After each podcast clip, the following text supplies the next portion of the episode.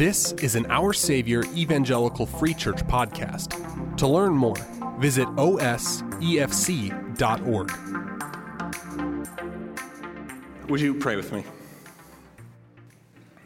Father, I thank you that we can gather here this morning, that we can spend time gazing into your word.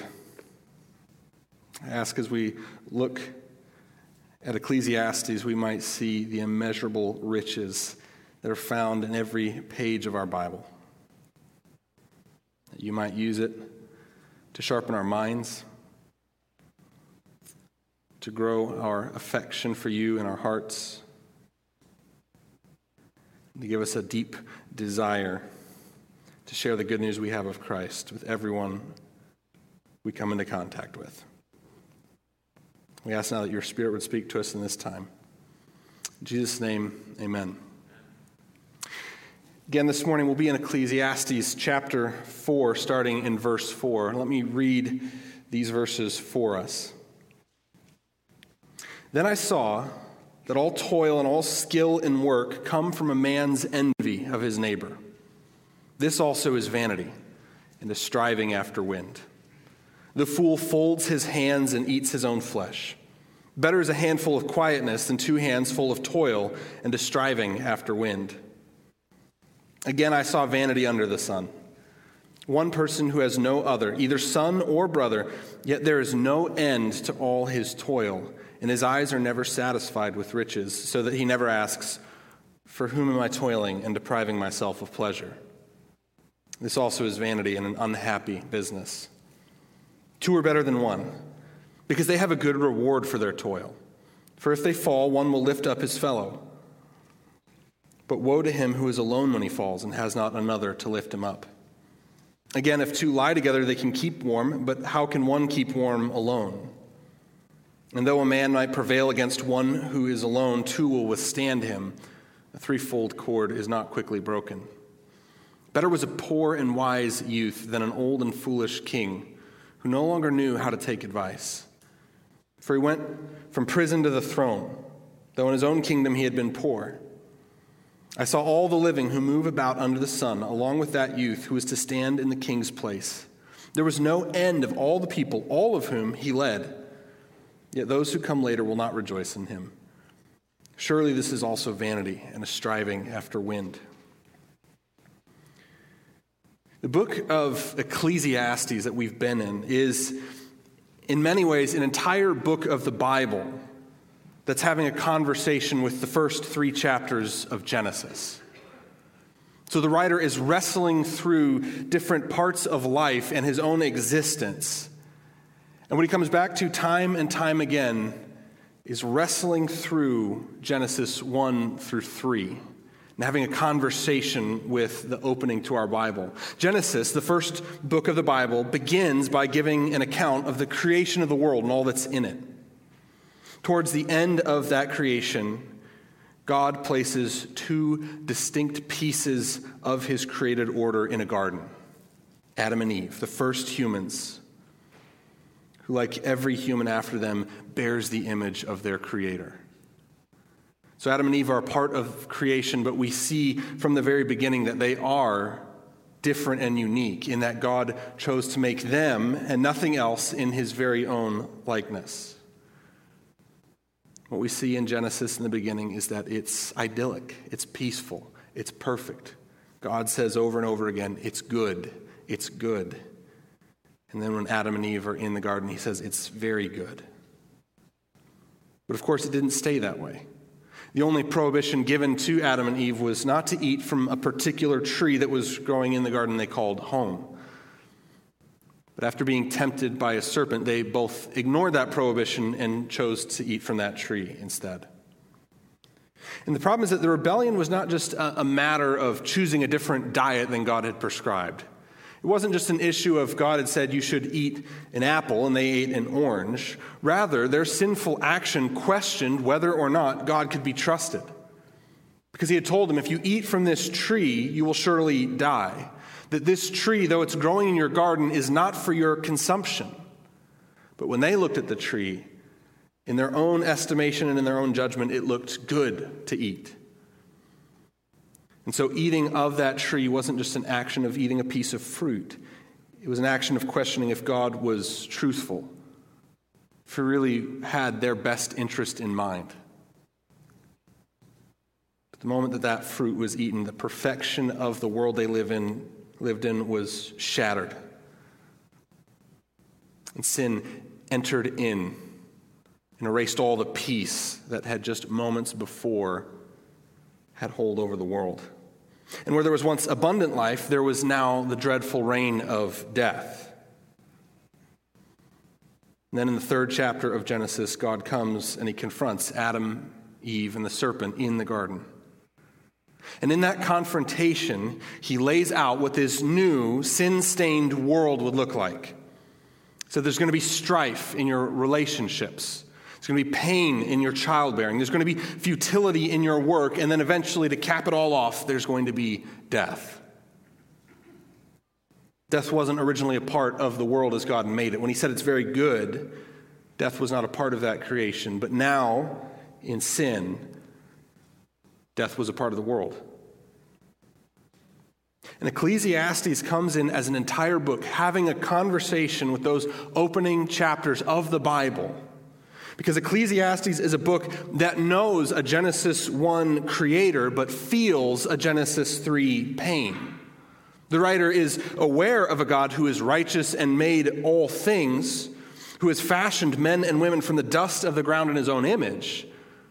But the writer experiences the futility of living in a world that groans under that dreadful reign of death. So, this book is a reflection on the reality of living in a Genesis 3 world.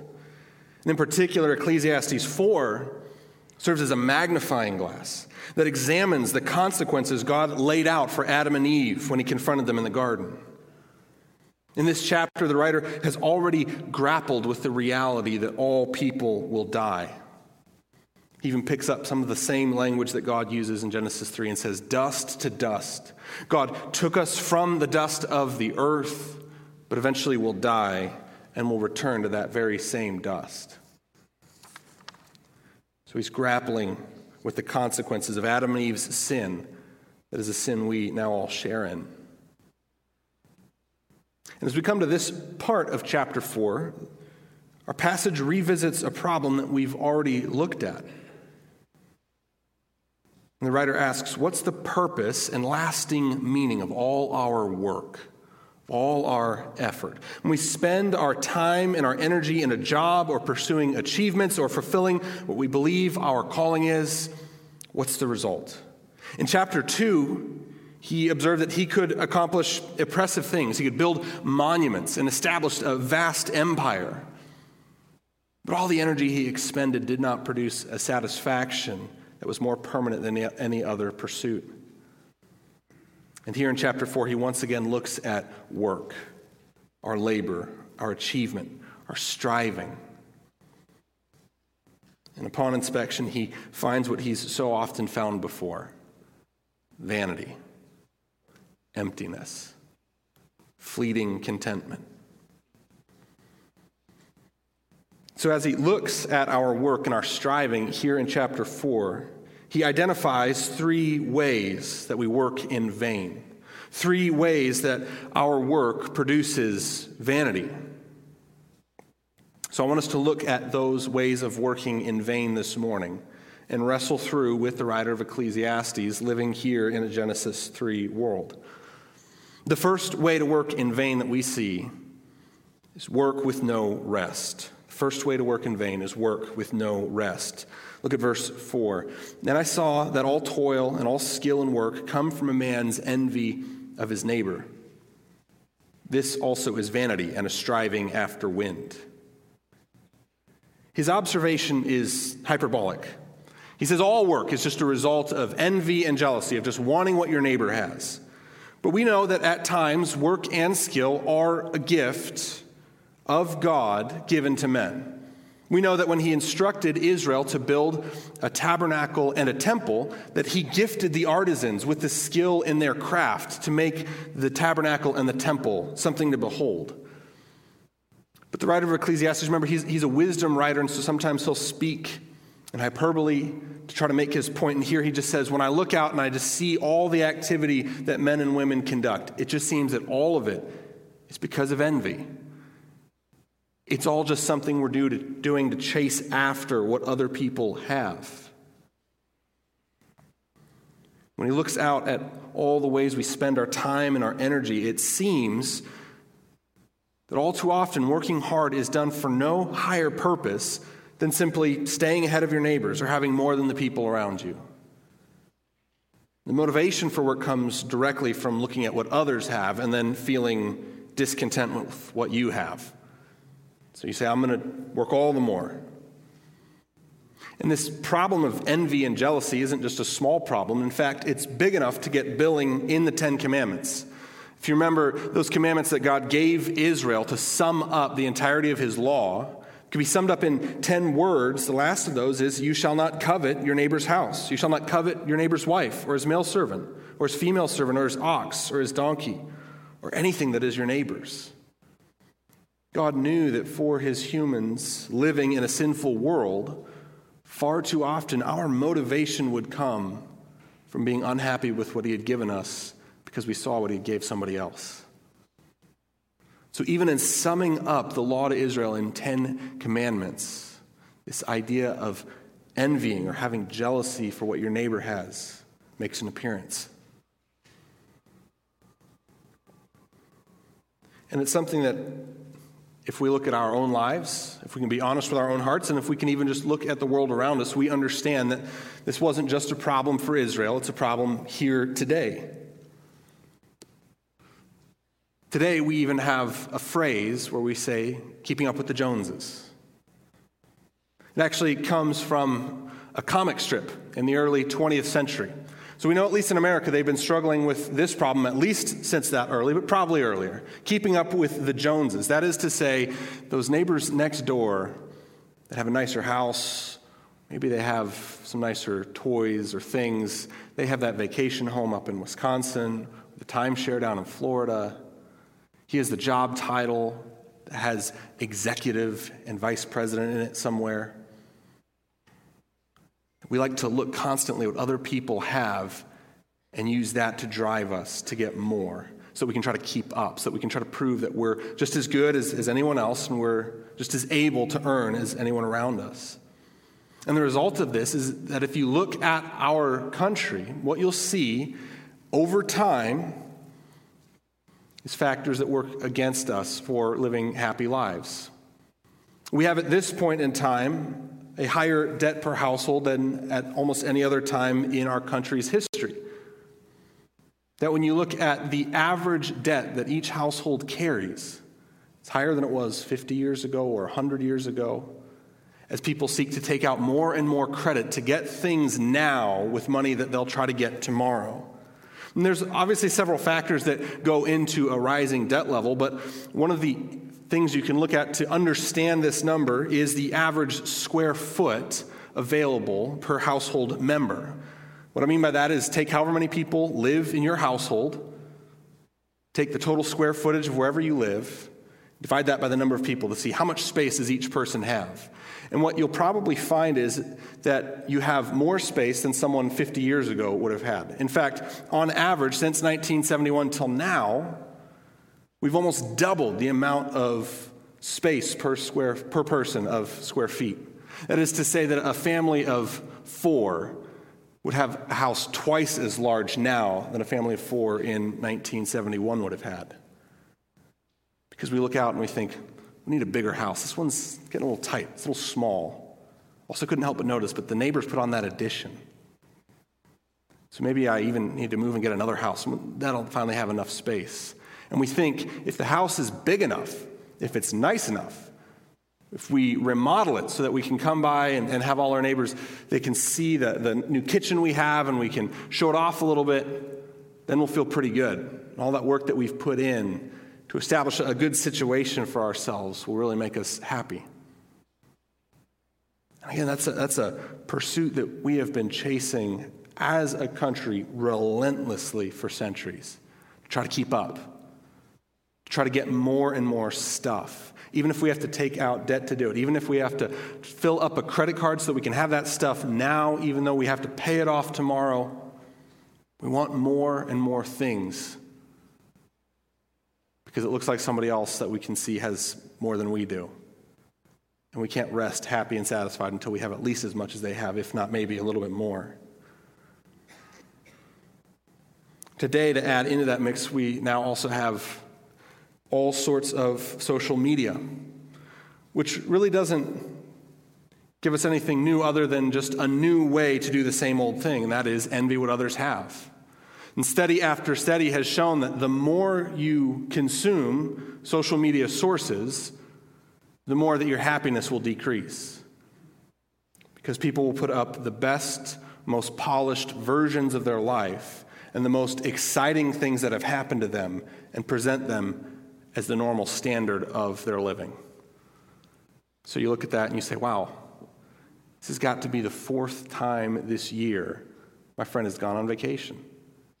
And what you don't know is that they just took 100 pictures on their one vacation and they've posted 20 of them at a time for the past year.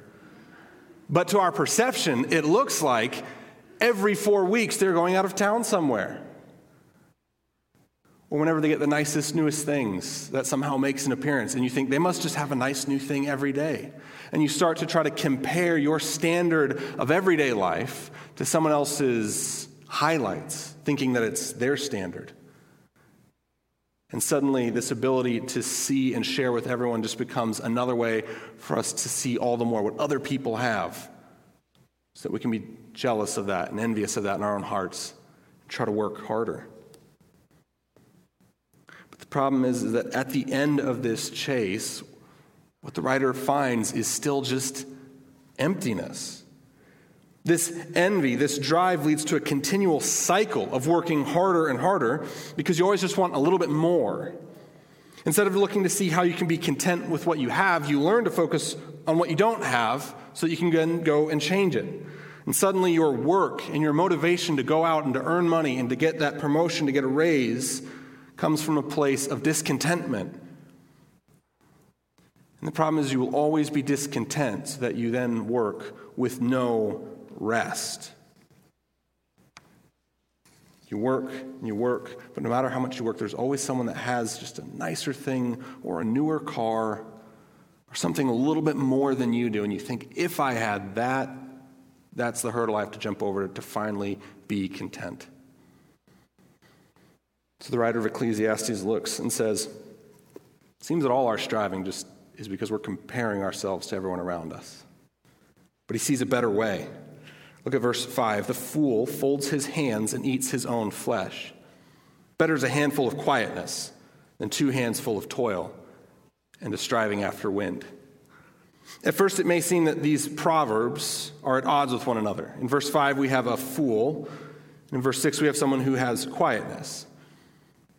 Should you stay active and work hard and not be like the fool who does nothing and starves himself? Or should you fill your hands with quietness instead of toil? It seems they can be at odds. But instead, the writer understands the wisdom of moderation.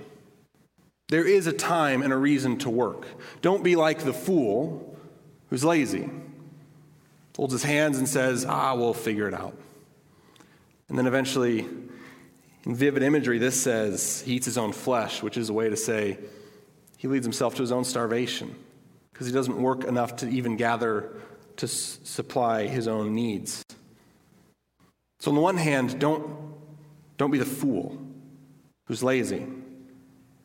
But on the other hand, don't be the one who's restless. Instead, understand the gift of quietness. There's a time to work hard, but there's also a time to rest. And again, we even see that in the opening chapters of Genesis. That God, who does not weary or grow tired, still finds time to rest. He creates the world in six days, but on the seventh day he rests. Not because he was so exhausted, but because as he was creating the world, he was also showing the pattern of what will make the world work. The pattern of our world is a world where we grow weary and we need rest, but then we can take rest. So, what the writer's arguing for here is that instead of just working out of envy, tirelessly, chasing after more and more and more, understand moderation. There is a time to work. You don't want to be the fool who has nothing to eat. Oh, but how much better is it to have quietness and rest? Envy will leave you ragged. Moderation leaves space to rest. Adam once worked in a garden where he could rest and eat from a bountiful garden. But in Genesis 3, the ground begins to oppose his efforts to harvest food. So he's left to toil. He now has to work harder because when he goes to get fruit, he'll often get weeds. So God designed a world for rest. But in a Genesis 3 world, it's that much harder to even get rest. But God, in His grace, has still given us time and space for that. It's given us time for quietness, for rejuvenation. So, for us, do we stop from our work long enough to rest? Do we try to find our limitations and know when to say, I've, I've got to take a break here? I've got to find a way to build in more space. There will be different seasons of life where we won't get as much rest as we hope we can. But that's just us living in a sinful world like Adam did, where the ground opposes our efforts. But even in that, God, in His grace, still leaves us in a world where we can rest.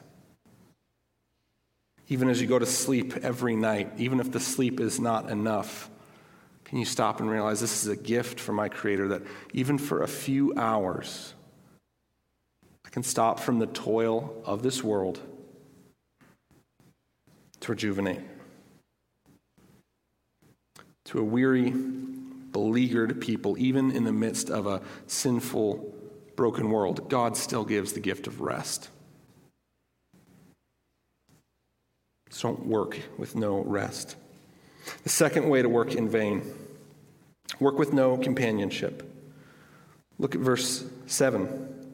Again, I saw vanity under the sun one person who has no other, either son or brother, yet there is no end to all his toil, and his eyes are never satisfied with riches, so that he never asks, For whom am I toiling and depriving myself of pleasure?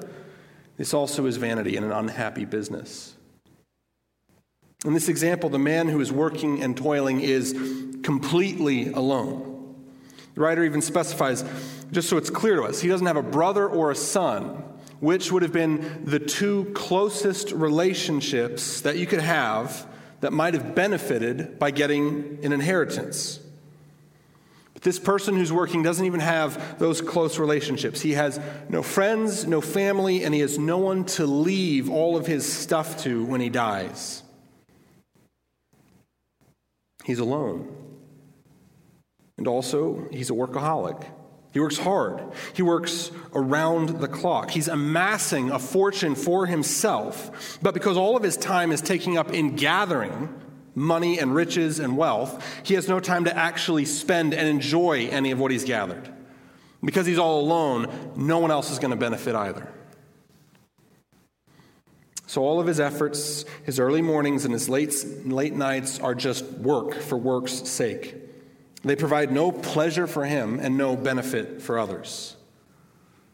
I think there's another trap that we can fall into with our work that has a similar result to this man. Maybe you do have others. Maybe you're not alone. You've got family members who benefit from your nine to five. Maybe you do have relationships and friends and loved ones. I hope you do. You're not like this man who's all alone with no one, but you still work all the time. You can't stop. And eventually, what happens is that your work schedule begins to choke out the relationships you do have. So you don't start alone, but eventually you function as if you are alone because your work leaves you too busy and exhausted to enjoy the relationships of family members and friends. One of the results that we've seen from the last year is that work from home has amplified this problem. Again, several studies have shown that people are working both more hours during the workday and also more days during the week since they've started working from home. And that even as a workforce transitions back to the office, the extended hours still seem to be in effect for many people. That now we're actually working more than ever because the divide between work and family got broken down and all just kind of melted together, and you were always on call, and you, you always could pull up your email and see that next message to respond to it. And suddenly there was no clear stopping point of when do I stop from my work and go to my friends and my family? And then when do I start again? It all just rolled together into one big blur. So we might even be working from home in the same house as family members, but having even less time to spend with them because our work is calling us away. But to the person who is alone and has no one else, or to those who have isolated themselves from relationship, the writer of Ecclesiastes says, Your work is in vain. That making a living without relationship is not the life God has designed you for. Being able to work and bring in money, but have no friends or family that you enjoy being around, that you spend time with, that you have a relationship with and companionship from, is not what God has designed you for. God has made you for relationship, He's made you for friendship. In Genesis 2, again, back at the beginning chapters of the Bible, God had made the universe, the world. He had filled it with all sorts of things. Time and time again, He said, It's good, it's good, it's good. The first time we see that pattern break is when He's made Adam, but Adam doesn't have an Eve. God says, It's not good. It's not good that man's alone.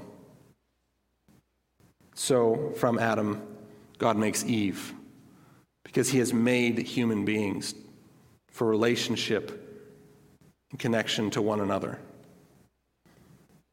And even in a Genesis 3 world, where those relationships can get messy, and our friendships can often bring us headaches and troubles that we don't want to deal with, and strife and disagreement, where we have to work hard to maintain connections, we are still built to be with other people.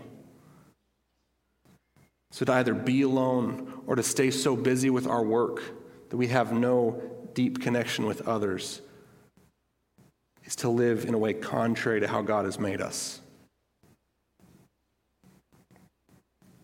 As the writer of Ecclesiastes looks this poor man who is alone, he sees several ways we benefit from relationship. Look at verse 9. Two are better than one because they have a good reward for their toil.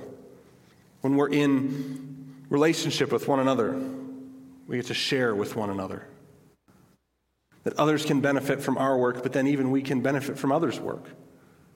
That oftentimes when we combine our energy and our time, we have more than two people who just tried to go it alone. That two people can share what they have with one another, but then they also have a companion in their life. Verse 10 For if they fall, one will lift up his fellow, but woe to him who is alone when he falls and has not another to lift him up. We benefit from a relationship with others because we support one another when we stumble. And as human beings, we will stumble, we will make mistakes, we will wrong others, and we will hurt others. The writer of Ecclesiastes says, For those who has a companion, for those who have close friends, they can support one another in those times. And those who are close, those who are good friends with one another, don't point and laugh when the other stumbles and messes up.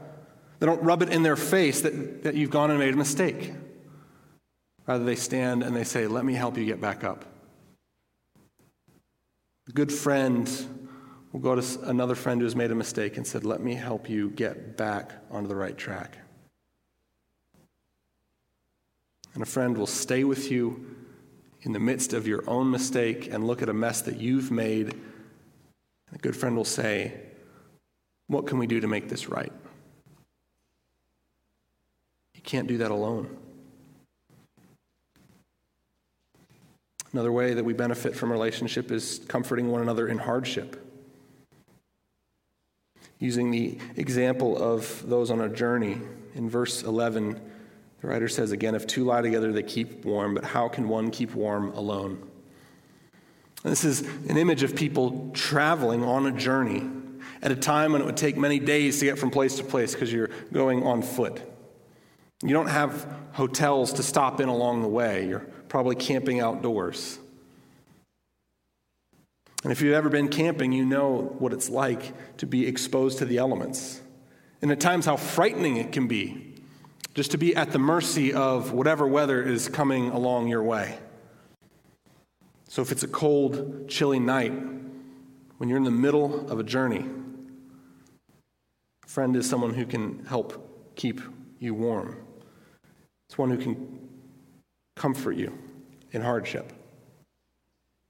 And again, it's an analogy that he's using of a journey to show us how human relationships work, to say that there will be times when maybe it's not even that we've made the mistake and messed up, but we're going through something in life that leaves us vulnerable where we're hurting. And a friend is someone who comes along and is a comfort in that time. Says, I am here just to be present and to be with you in your hardship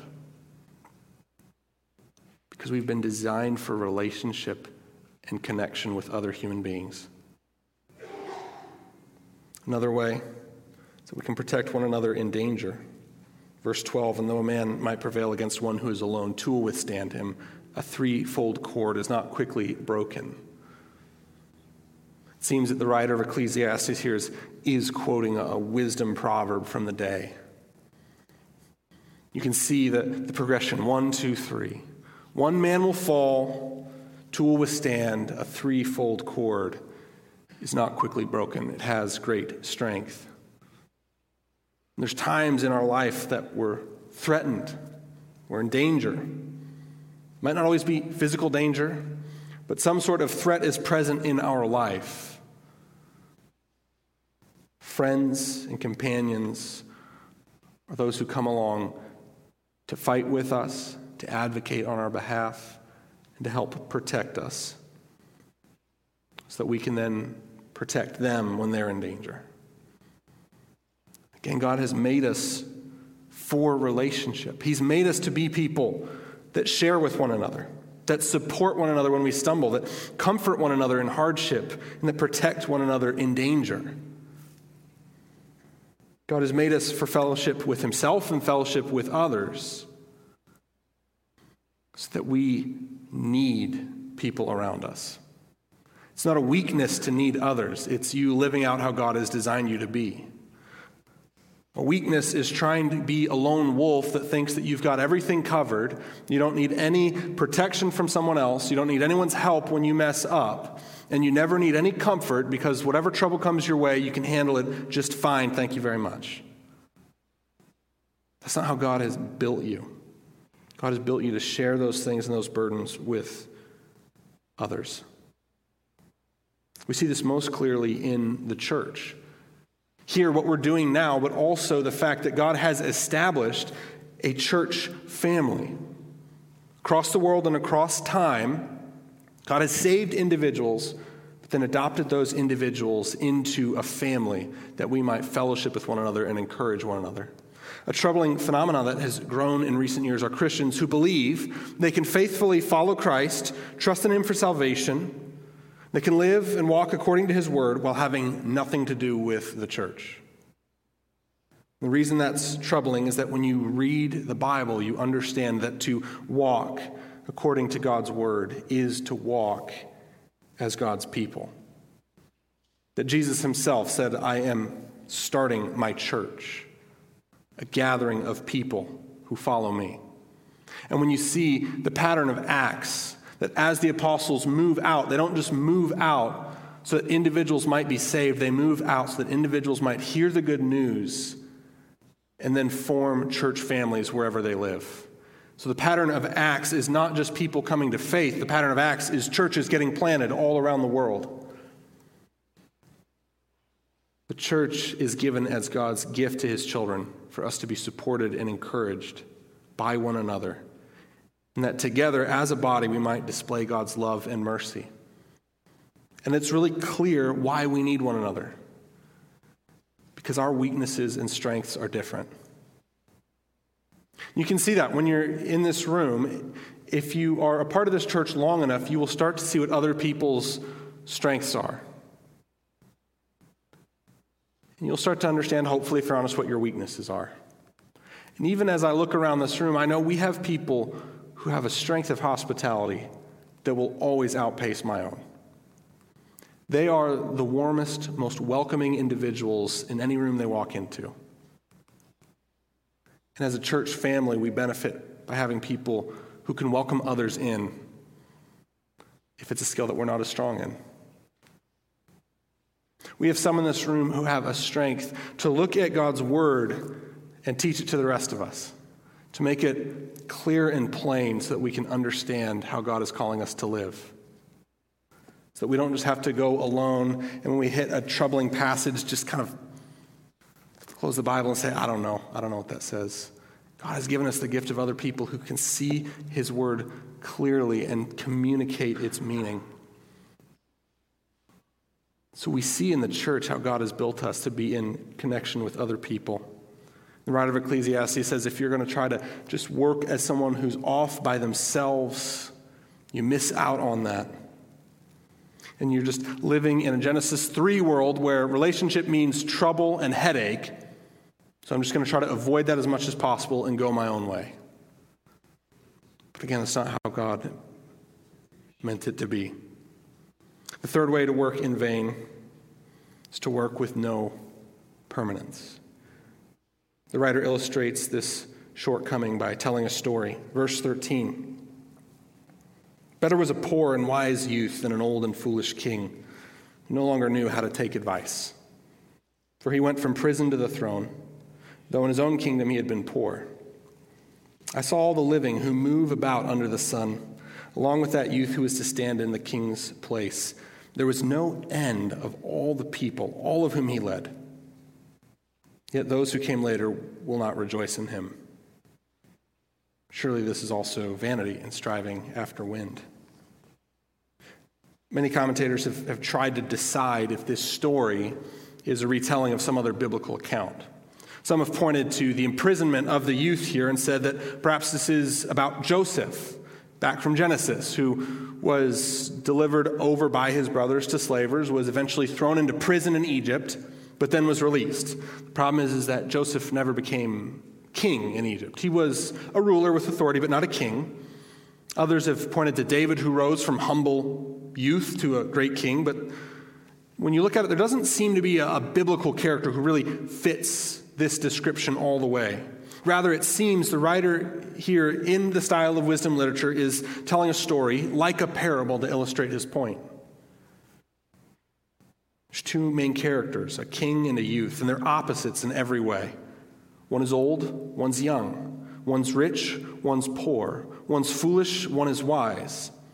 And the unexpected twist is that the youth is the one who's wise, not the old king. And perhaps the old king wasn't always foolish like he is now, but at present it seems he no longer listens to his advisors and those around him to try to gain wisdom. So you have this wise youth and this foolish king, and eventually it's the wise youth who's able to rise up to the station of king himself. And when you look, he seems to be over a list of just unending subjects. The writer says, I looked out at all the people of the world, and this king was king over all of them. His kingdom seemed to stretch as far and wide as you could see. Again, this is, might not be a story about a, a specific biblical character, but certainly we can understand that a writer writing Solomon's wisdom could envision a kingdom that seemed to stretch out with no end. And so, on the one hand, the king was a fool who lost his kingdom, and the youth was wise and was able to rise to this great, vast, powerful empire. So, in some respects, it seems that the youth was better off than the old king. The nagging problem for both the youth and the king remains. you pass away and eventually you're forgotten. That at one time, anyone on earth seems to know who this king was that had risen up from humble beginnings.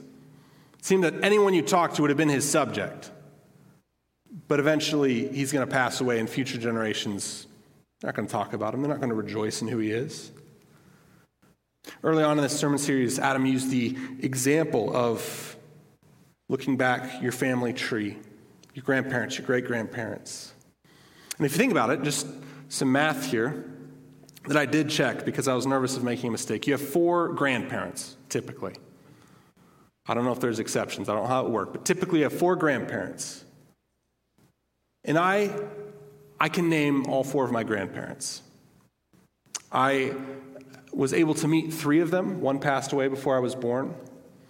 Two passed away when I was fairly young, but I still remember them and, and talking to them somewhat. I still have one grandma who's still alive.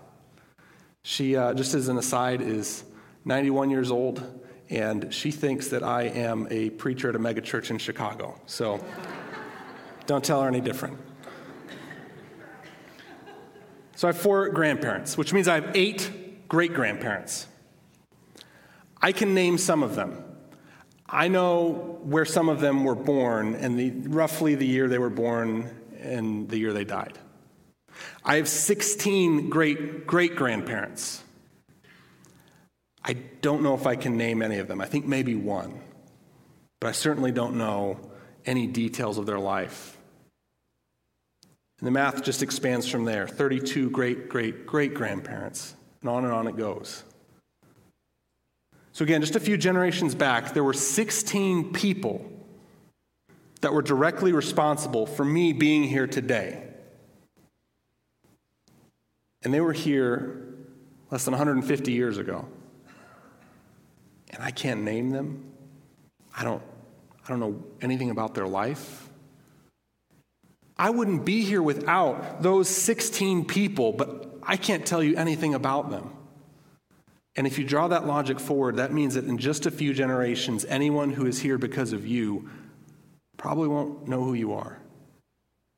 At most, you might just be a name and some dates on a family tree. On one hand, we can sit there and say that's, that's one of the saddest things we can think through how quickly we're forgotten. But that's the problem that Ecclesiastes has been sitting in. It's been reflecting on the, the very end of God's confrontation with Adam and Eve in Genesis 3.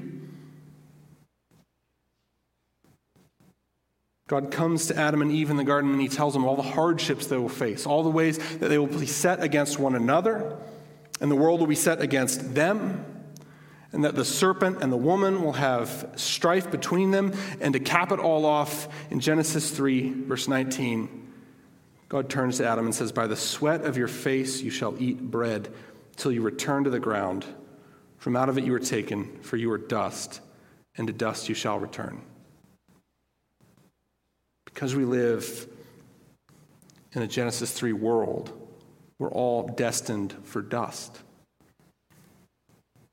and working on this earth to gain only what you can get on this earth inevitably ends up in losing everything you've gained. Because someday you will be gone and dust. Some of your possessions might stick around, but eventually they're going to erode away as well. And you'll be forgotten.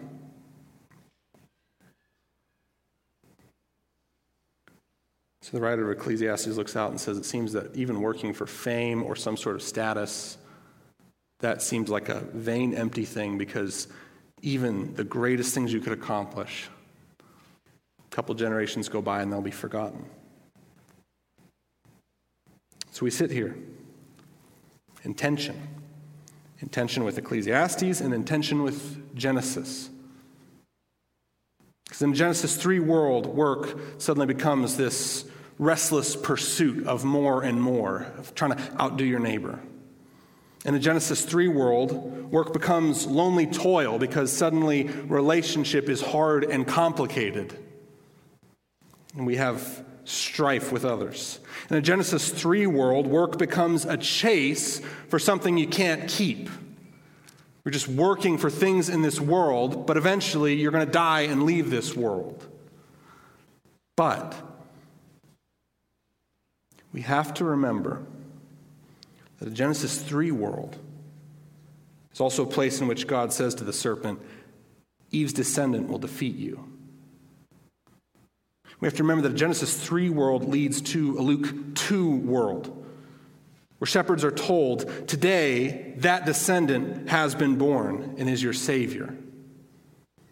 We have to remember that a Luke 2 world leads to a John 19 world, where that Savior, hanging on a cross, takes the punishment for sin and says, It is finished. We have to remember that a John 19 world leads to a Matthew 28 world, where women are standing at the grave of that crucified Savior and are told, He's not here. He's risen.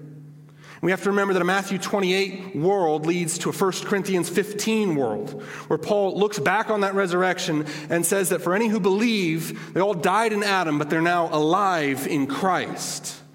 And we have to remember that a 1 Corinthians 15 world leads to a Revelation 22 world, where the Apostle John looks at all those who have been made alive in Christ and says, No longer will there be anything accursed, but the throne of God and of the Lamb will be in it, and his servants will worship him. They will see his face, and his name will be on their foreheads, and night will be no more.